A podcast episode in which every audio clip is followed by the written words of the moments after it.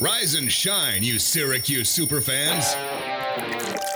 It's time to pour yourself a tall, delicious glass of orange fizz. Syracuse recruiting news, insider information, latest SU buzz. The Syracuse blogosphere comes to life on the Central New York airwaves. It's Fizz Radio. It's Fizz Radio on the score 1260. Gil Gross with Ian Unsworth and you. Thank you for spending your Saturday morning with us. Uh, Ian, it's a very special day today. Basketball is back. Yes, it is, Gil, but it's not basketball that most people are used to seeing on TV. It's TBT, the basketball tournament. 24 teams coming at us from Columbus, Ohio, and all the games are going to be on ESPN. So there's no reason for us to miss it. Yeah, so Boeheim's Army plays Tuesday. They'll play the winner of Heartfire versus Men of Mackey. And uh, Ian, you and I probably don't know too much, or I, I know for a fact we don't know too much about those two teams. But Andrew Zolden, our guest later in the show, uh, he does know about those two teams. He's the co host of Inside the Basketball Tournament. We'll talk to him in about a half hour here on Fizz Radio. But let's get into Boeheim's Army. And I just want to start with this. Obviously, this is a bubble environment, there's not going to be any fans. And I just think that deserves a toast because I covered this event last year. I covered the Syracuse Regional.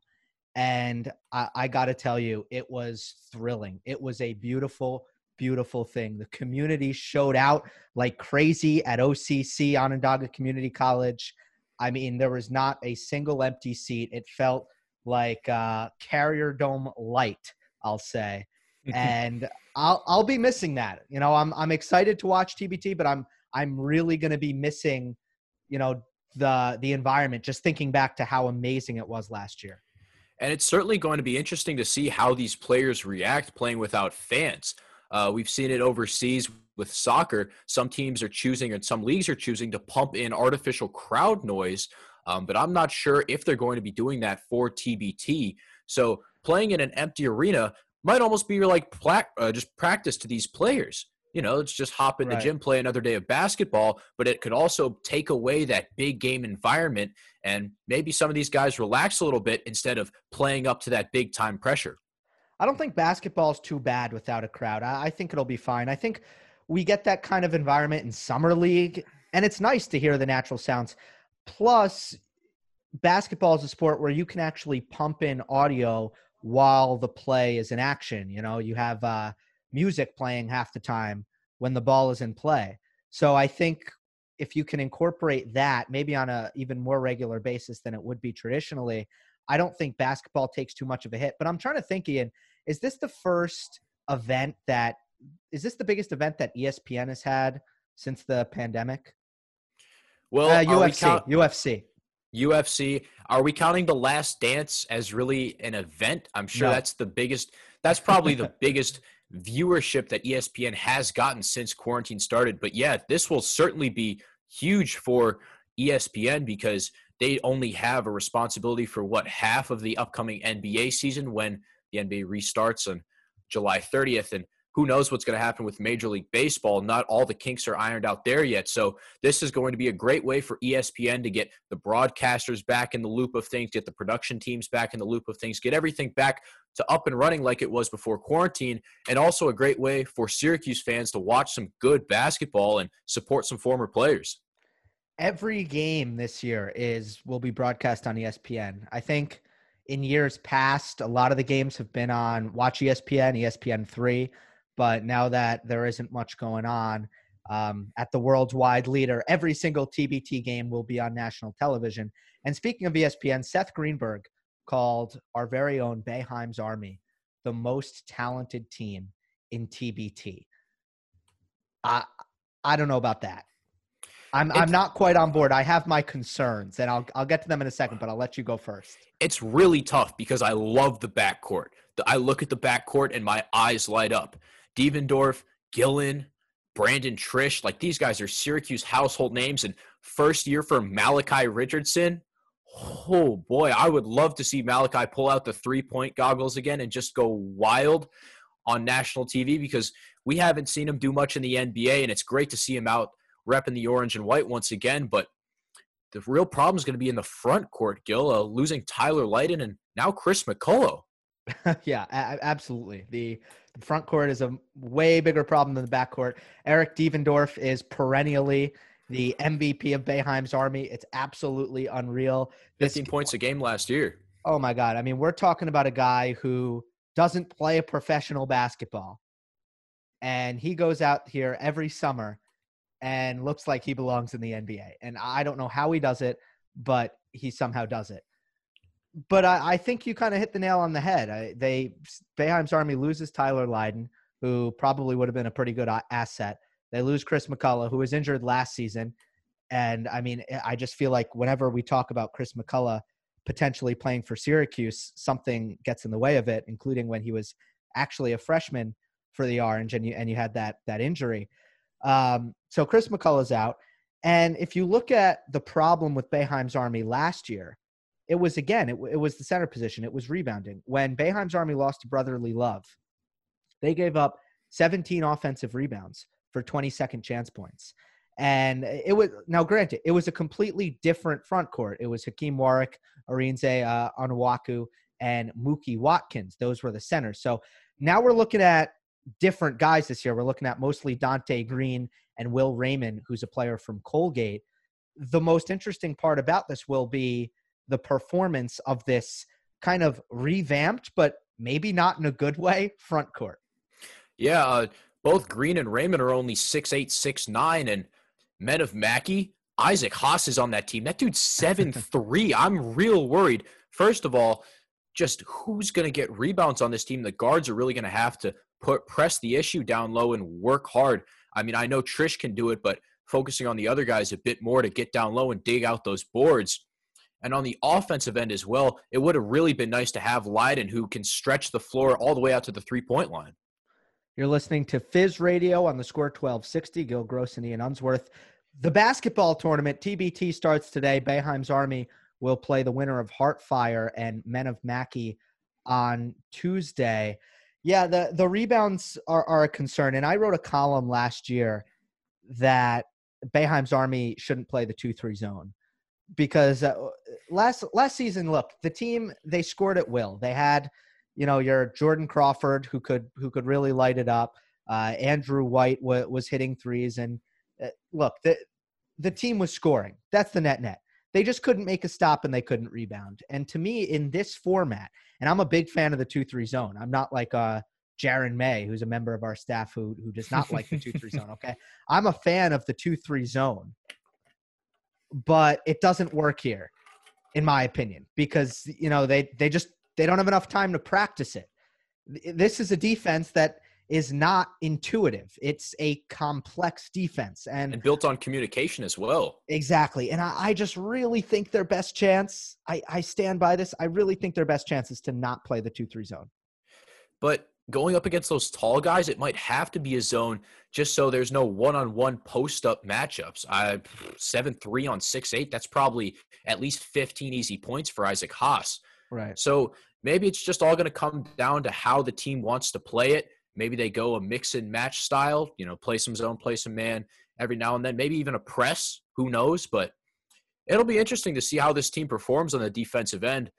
Uh, I trust the guards will lock it down though out out on the perimeter. Yeah, let's uh let's cover the bases on on Will Rayman just because he's a, a Colgate guy who people might not be familiar with. I think he he could play a pretty big role. He did lead the Patriot League in rebounding last season, and he's a 40% three point shooter. Uh, Colgate played Syracuse last year. The Orange handled business. It was one of the earlier games of the season. But uh, Will, Will Rayman can play. I like him a lot. Out of these guys, Ian, who who are you who are you most looking forward to watching? Eric Devendorf, and I'm going to rattle off the whole roster. I think it's a good way to go for it. Cover go for our it. bases here. Eric Devendorf, Brandon Triche, John Gillon, Malachi Richardson. Those are your guards. At forward, you have Demetrius Nichols, Donte Greene, Chris. No, you don't have Chris McCullough, and uh, Will Rayman. Well, Gil, I got to go with Malachi Richardson. Just the most explosive scorer on this list, a guy that can fill it up in all three areas, and someone that I really thought had NBA potential and just didn't really pan out. So I think he's got a bit of revenge to exact on the TBT just because his professional future didn't really pan out, I guess, like I thought it would when he was at SU. So I want to see Malachi Richardson come in firing and put up some 30 point performances. I'm with you. I think we could see big things out of uh, out of Malachi, and he figures to be Devendorf might be the number one scorer. It might be Malachi, so that'll be another thing to watch. I'd say the two storylines when it comes to X's and O's and Boeheim's Army, and I'm just excited to watch some basketball. To be quite oh, honest, absolutely. But it's how do the big men hold up, and then it's you know between Malachi and Devo, how much uh, how much offense comes uh, from from those two guys. All right, We'll have coverage at Orange Fizz on Twitter, orangefizz.net. We'll be covering Boeheim's Army um, pretty thoroughly here at Orange Fizz. Uh, you're listening to Fizz Radio on the score 1260. We'll be right back with some talk about how COVID 19 has ravaged college football.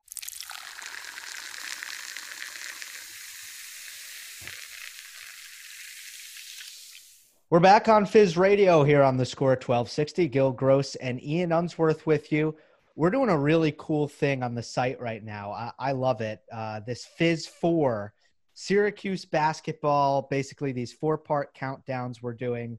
Um, Ian, what's your what's your Fizz Four? Well, I'm writing about rivalries, Gil. Before, when we did the top three countdown for football, I had road wins, but now I'm on to rivalries for Syracuse basketball. Uh, my fourth, well, I guess, yeah, we're going four to one. My fourth came out last Friday. I actually had Virginia as Syracuse's fourth best rivalry. And I said because of the last few games that Syracuse played, such good matchups, great basketball, excluding the uh, opener from last season. We can just forget about all that.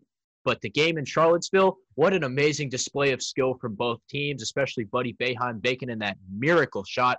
And I think Syracuse and Virginia, I think the talent level's pretty even on both sides, and they're going to continue, to play great games in the future. For at, at number three, I had UConn you cannot forget about that overtime game, uh, the longest in Big East history, and yep. just crazy. I rewatched that whole game before writing the article. Um, might have fallen asleep right after the game ended, but I was amazed throughout the whole three-hour period. And Syracuse and UConn keep wanting to play even after the Big East Conference broke up. The two teams are still going at it. So I think that's still a rivalry that holds some weight on the hill. And so, Gil, I know you're writing about controversies. Is that correct? But yeah, I'm doing controversies. Number four was uh, wouldn't win 10 effing games without Eric Devendorf. It was such an incredible story because it kind of spotlights the fact that Jim Boeheim reads everything. And sometimes he's just unsolicited in post game press conferences. He'll just refer to columns written about him and the team. And, and no one will, will even ask him. So for that to get kind of the national attention. We all know in the Syracuse bubble that, you know, that the, I know two years ago the DO wrote a column and uh, it argued that Oshae Brissett should play center.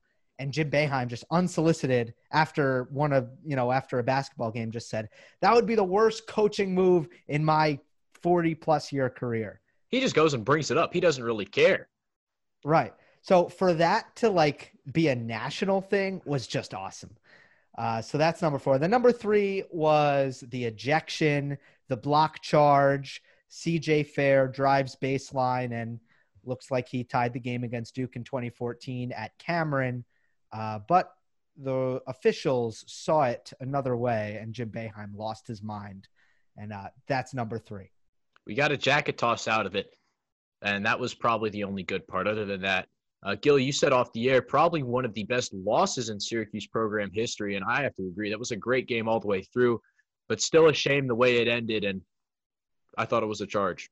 Uh, but moving on, we've got some. You thought it was a charge? I I'm I'm not gonna lie. I thought it was a charge, and then I watched the replay. I, okay, I, I am sticking that's I'm fair. sticking with I'm was... sticking with my orange till the end, but it's it's just really tough to see a close game come down to a well, call people like are that going to way. be furious people are going to be furious listening to this. Ah. I, I think it's I think it's a block. I thought I thought uh, he wasn't set when CJ Fair began his upward motion towards his uh, you know finger roll layup. But uh, okay, we'll we'll move on. We'll move on. Some people might have trouble moving on, but we'll, we'll move on. Uh, bad news.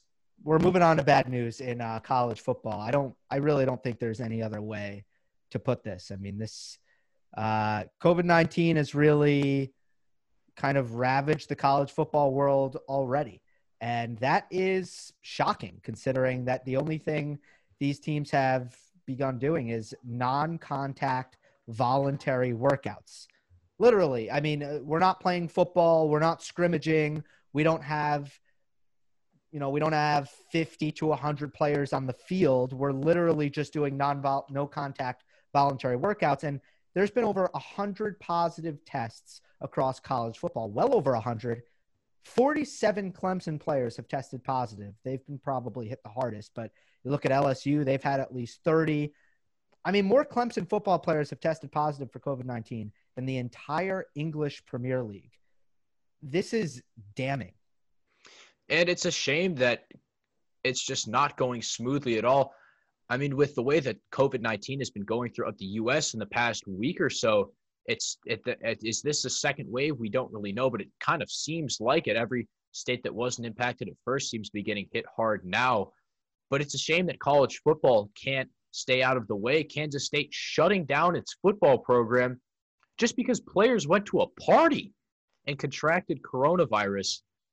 It sucks because there's no good way to avoid the virus. And even though these college players are in environments that should be very safe, where they're around plenty of medical staff, um, they're by themselves, not no other students on campus. They have nutritionists, doctors, everything that is there for an athlete they have. But I mean, if you're going to go to a party, you're putting yourself and your whole team at risk. It's you got to look past yourself at this point. Yeah, but I think it's a it's a preview of the challenges that are coming our way come late August, September when you know regular college gets underway. And again, everyone in these programs will tell you it's not what's going on in the workout room, in the weight room, on the field that they're worried about. It's what it's what is happening uh, outside of these settings in social environments, and that is really, really hard to police. Dare I say, impossible to police? I mean, these are college kids. College kids go out and party and have fun, but at the same time, it just comes a point where you you got to realize even if you're not a football player, you got to protect yourself and try to stay as safe as you possibly can. Um, but I mean, Gil, right. in terms of coronavirus, our season's going to get pushed back because Rick Pitino seems to think so. He tweeted out that the NCAA should push back a, a basketball until January and only play conference games. Uh, give the medical experts more time for a vaccine and hopefully the country can get things under control. You agree with Rick Pitino? Ian, it's certainly looking that way. College basketball is a far way out, so I don't know if there's much use in speculating about college basketball at this point. But my takeaway from how college football has started and the fact that there have been so many positive cases um, in college football already, which is, by the way, just kind of a microcosm of the rest of the country. It's been it's been a really tough couple weeks here. Uh, yeah, but it seems like college football is going to have a lot of trouble starting on time, especially because football is a sport where you really can't go out there and wing it. Like you need a solid base when it comes to getting players ready physically so they don't get injured and also just this is a complicated sport if if you don't get enough practice in the game is going to look silly it's going to look silly and also Syracuse has to install completely new offense, completely new defense. The 3 3 5 coming in from Tony White and Sterling Gilbert taking the reins on the offensive side. How is that going to work? Can Tommy DeVito get everything down with his receivers? No more Trishton Jackson at the wideout spot. Uh, no more Moe Neal. It's there's just so many questions regarding Syracuse. Combine that with the questions surrounding college football. Uh, first couple games might be slow if they happen at all. Yeah, I you got to practice. You got to get that in. And this is this is just a disastrous start. It's uh it's not what we were what we were hoping for and uh we do hope that things get better. From the from the fan side, you know, there's been there's been some talk of maybe students only in the dome. And then Ian, you were telling me that there are NFL owners discussing perhaps uh making fans sign a waiver to go to NFL games? Yeah, Daniel Kaplan reported that the NFL wants fans in stadiums come September, but they might have to sign a COVID 19 waiver, I guess, acknowledging that they're risking contracting the virus by entering the stadium. And then Nicole Auerbach responded saying that college ADs are having those same conversations um, about having fans in the stands, maybe signing the waivers. So, Gil, if there are fans in the stands, hey, let's make it all students, hopefully get some sort of environment going, but it's going to be tough nevertheless. Imagine trying to buy a ticket online if you're a if you're a student, um, trying yeah. to social distance with your friends. It it's once again college students are college students, and it's going to be really really difficult to enforce those guidelines and help prevent the spread of the coronavirus. Well, I just think it's a tough look to invite um, outside community members nothing against everyone, but uh, to to invite them onto campus, just I, I don't know if that is a good look. Uh, depending on how bad the situation is, and you know who, knows. Again, maybe maybe things begin to get better, even though that's just not where we're trending right now. To be quite frank, but at least if you say, okay, only students can enter the dome. Well, now you have a, a group, a population that's already occupying the space right? You're not you're not allowing people to come in onto campus um, and potentially uh, risking students that way. So it makes sense to me. And at the same time if they do want to let outside personnel in uh, they could conduct temperature checks. That's a super easy thing to do. Maybe require a you have to self quarantine for a day before entering the stadium. Maybe no leaving leaving your leaving the state before entering the game. There, there are a couple ways that if Syracuse or any college athletic facility chooses to let outside fans in, then maybe they can screen them and try to conduct it as safely as possible. The the temperature check checks are weird, man. I, man, I was down in uh, Dallas uh, to tour the new. I, I want. Well, I wasn't. This is this isn't the reason I was in Dallas, but I was touring the new Texas Rangers ballpark, which was getting roasted on Twitter. Um, and they put the thermometer on my forehead, and for a second, I just didn't know what was going on. It was kind of jarring for a second. I'm like, "Whoa, what are you doing?" And then I just realized, like, "Oh, you're taking my temperature." So uh, things are going to be weird, and maybe that'll include a, a waiver. Maybe as part of your StubHub checkout, it'll be like, "Do you agree to our terms of service? Do you agree that you might get COVID?" So anyway, wild times. Uh, Dior Johnson, he was in the news this week because he's strongly considering reclassifying to the class of 2021. This is big news. This is good news because it's kind of a race against the clock if you're Syracuse. You don't want Adam Silver to remove the one and done rule in 2022. And then Dior, let's, you know, for example, could say, oh, really? No more one and done rule? Okay, I'm going to go to the league. If he reclassifies to 2021, that, that would be great news.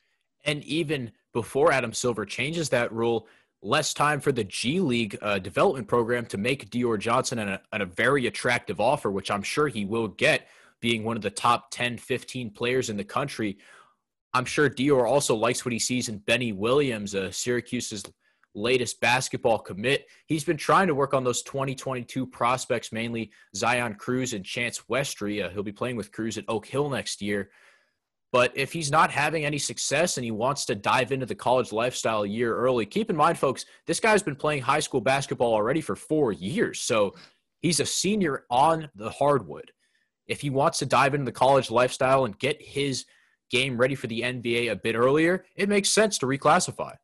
Unbelievable. He would be 17 years old as a freshman playing for Syracuse. But it makes sense if you put yourself in Dior's shoes. You know, you he'd feel a lot better about going to college a year early because maybe he wouldn't feel like, oh, I'm wasting another year not making money, right? It's that bonus year. Oh, well, I would be a senior in high school anyway. So, you know, why not play college ball instead? Uh, I just think that, again, I think Benny Williams, that's a good point, but I think this makes a lot of sense for Dior. And I think it's also welcome news for Syracuse because you you combat potentially Adam Silver getting in the way of things. You agree? Absolutely. Uh, every once in a while, I'll get a text from one of my buddies saying it is It, well, actually, right now it's July third, uh, July fourth, and Dior Johnson's still committed to Syracuse. It's a surprise for everybody. It seems like it might just be a ticking time bomb waiting in the wings for Dior to go somewhere else, make a different decision. So we're keeping our fingers crossed at this point that Dior Johnson still wants to come play. And I completely agree with you, Gil. 100%. This is a great sign for Syracuse fans. Hopefully, Dior comes to the dome. Fingers crossed for that. All right, next segment we'll have we'll talk to Andrew Zolden, co-host of Inside TBT, the great podcast on the basketball tournament. More Boeheim's Army talk coming up after the break.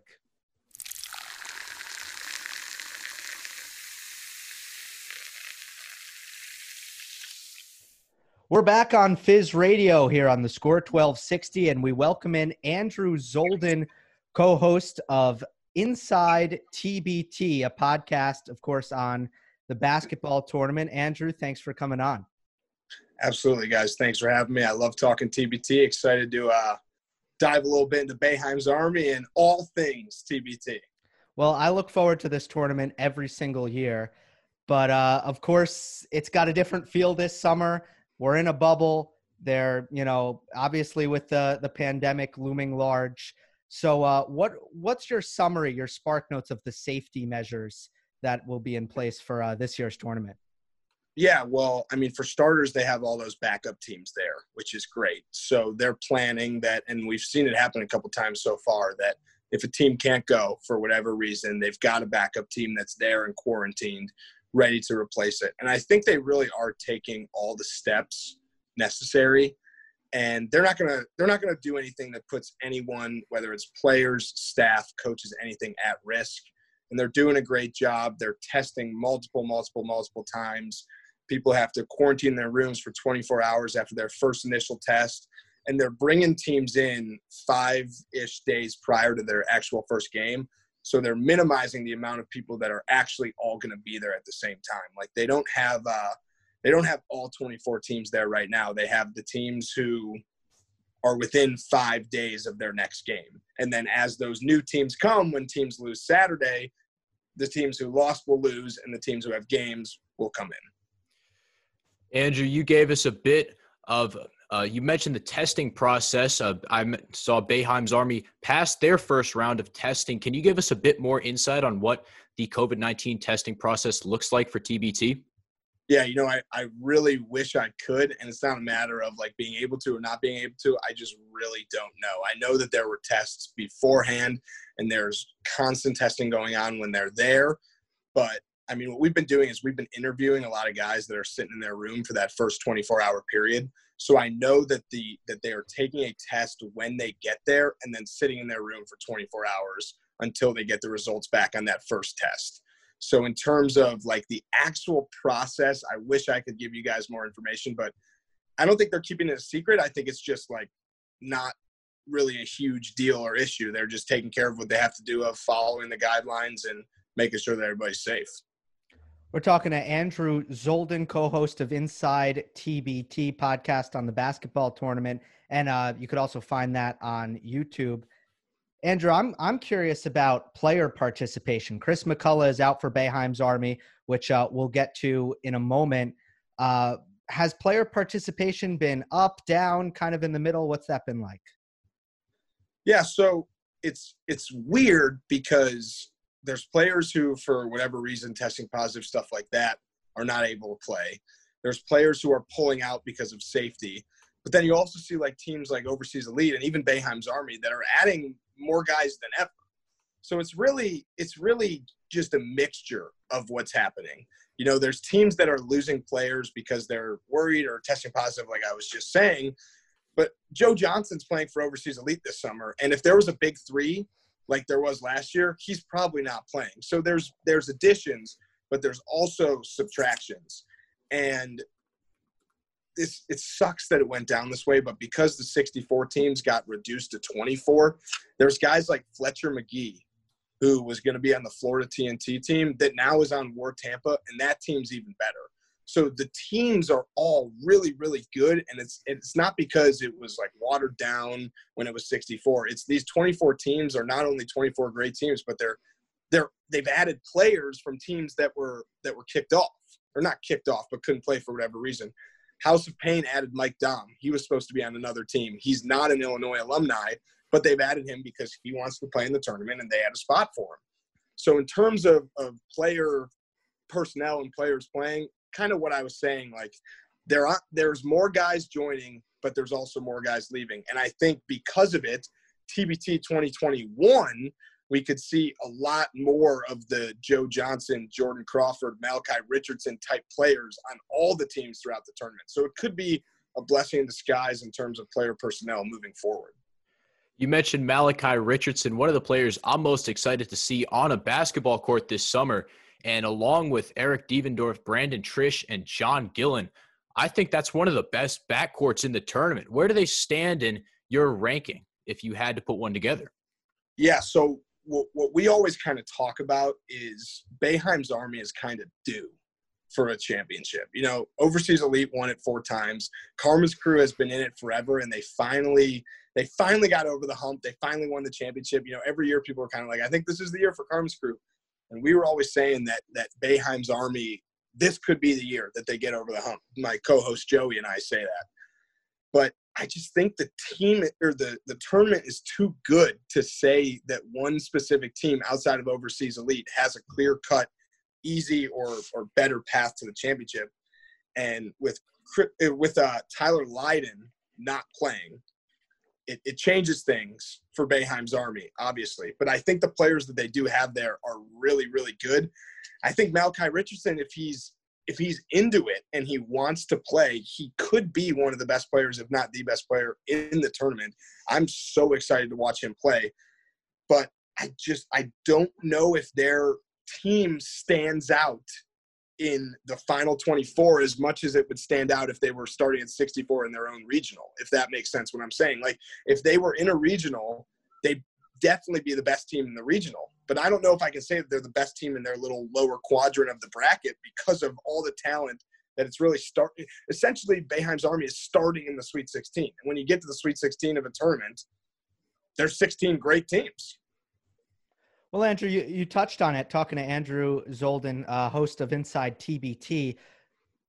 Boeheim's Army has not really lived up to expectations on a year by year basis. And the expectations, granted, have been high uh, sky high. I think that the fan base in Syracuse has expected, you know, titles, to be honest with you, and it hasn't happened. What do you think the issue has been? It's tough. It's tough to pinpoint one issue in a tournament that's that's most comparable to March Madness, and I just think that if you run into a team that's got a guy that's hot, it's just like March Madness when a Kemba Walker is rolling through a tournament. You know, they've got uh they've got the winner of Men of Mackey and Boeheim or Men of Mackey and Heartfire in the first round. And it sucks that they have a bye because they could be sitting waiting for their game and one of the guys on Heartfire Men of Mackey could show up and have 30 points in the first game and continue that hot streak in the next game.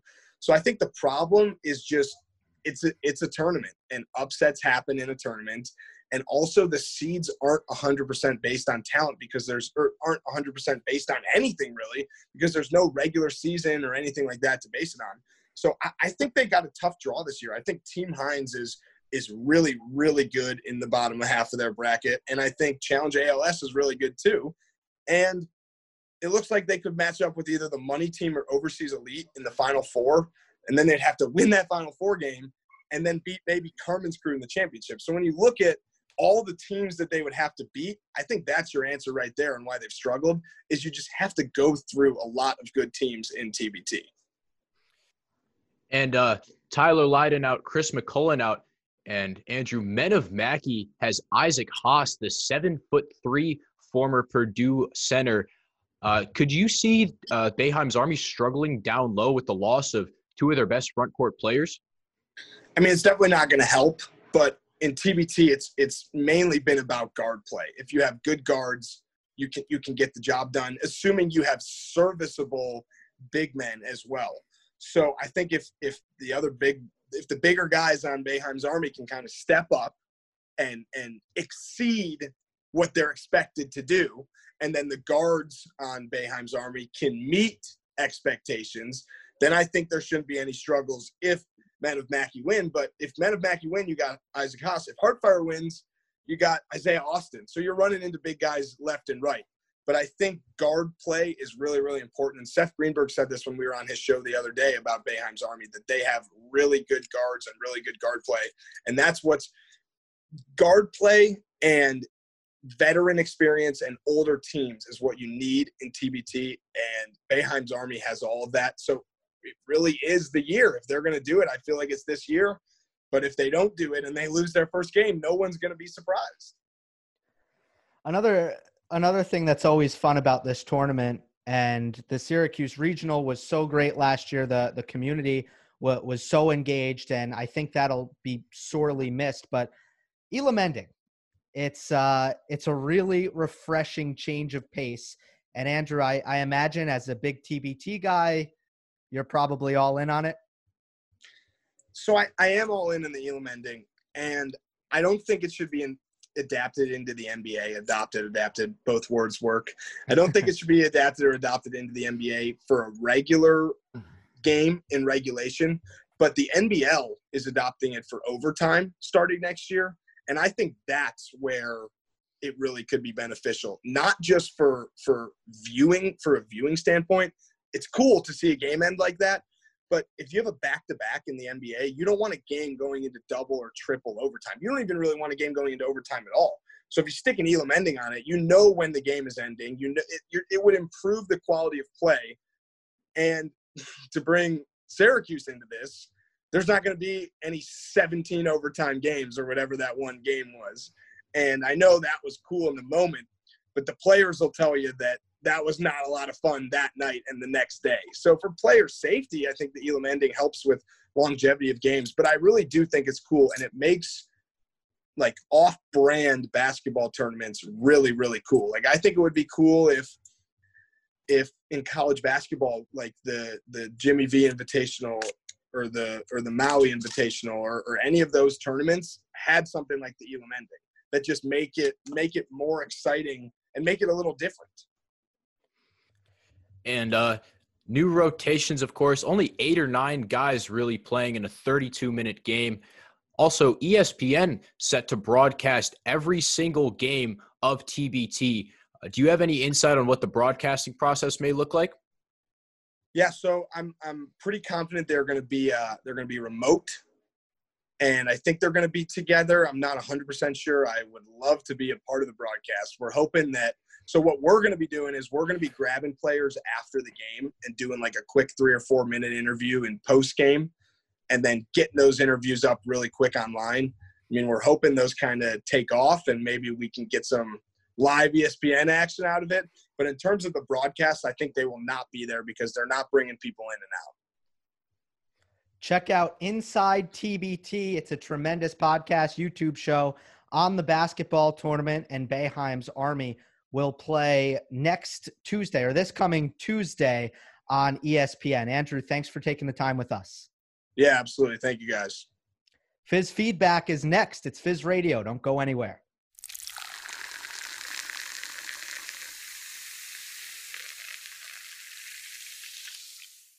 We're taking you home on Fizz Radio. Thank you for spending your Saturday morning with us. As always, Gil Gross and Ian Unsworth with you for one last segment, everyone's favorite it's Fizz feedback. Ian, I have not looked at the results of this week's Fizz feedback polls, so you can surprise me. I'll try to guess the results. Let's go. All right. So, first Fizz feedback question Rate your confidence on a 1 to 10 scale in the following statement. Boeheim's Army goes home with a million dollars. You can pick from one, uh, one to three, four to six, or seven to 10. Gil, where do you think the majority of Orange Nation is? Hmm. You know, Orange Nation has gotten their heart broken a lot by this Boeheim's Army squad, but I do think that they recognize the talent, a bit of a push and pull there. So I'm going to take the middle. I think most people have it between a four and a six.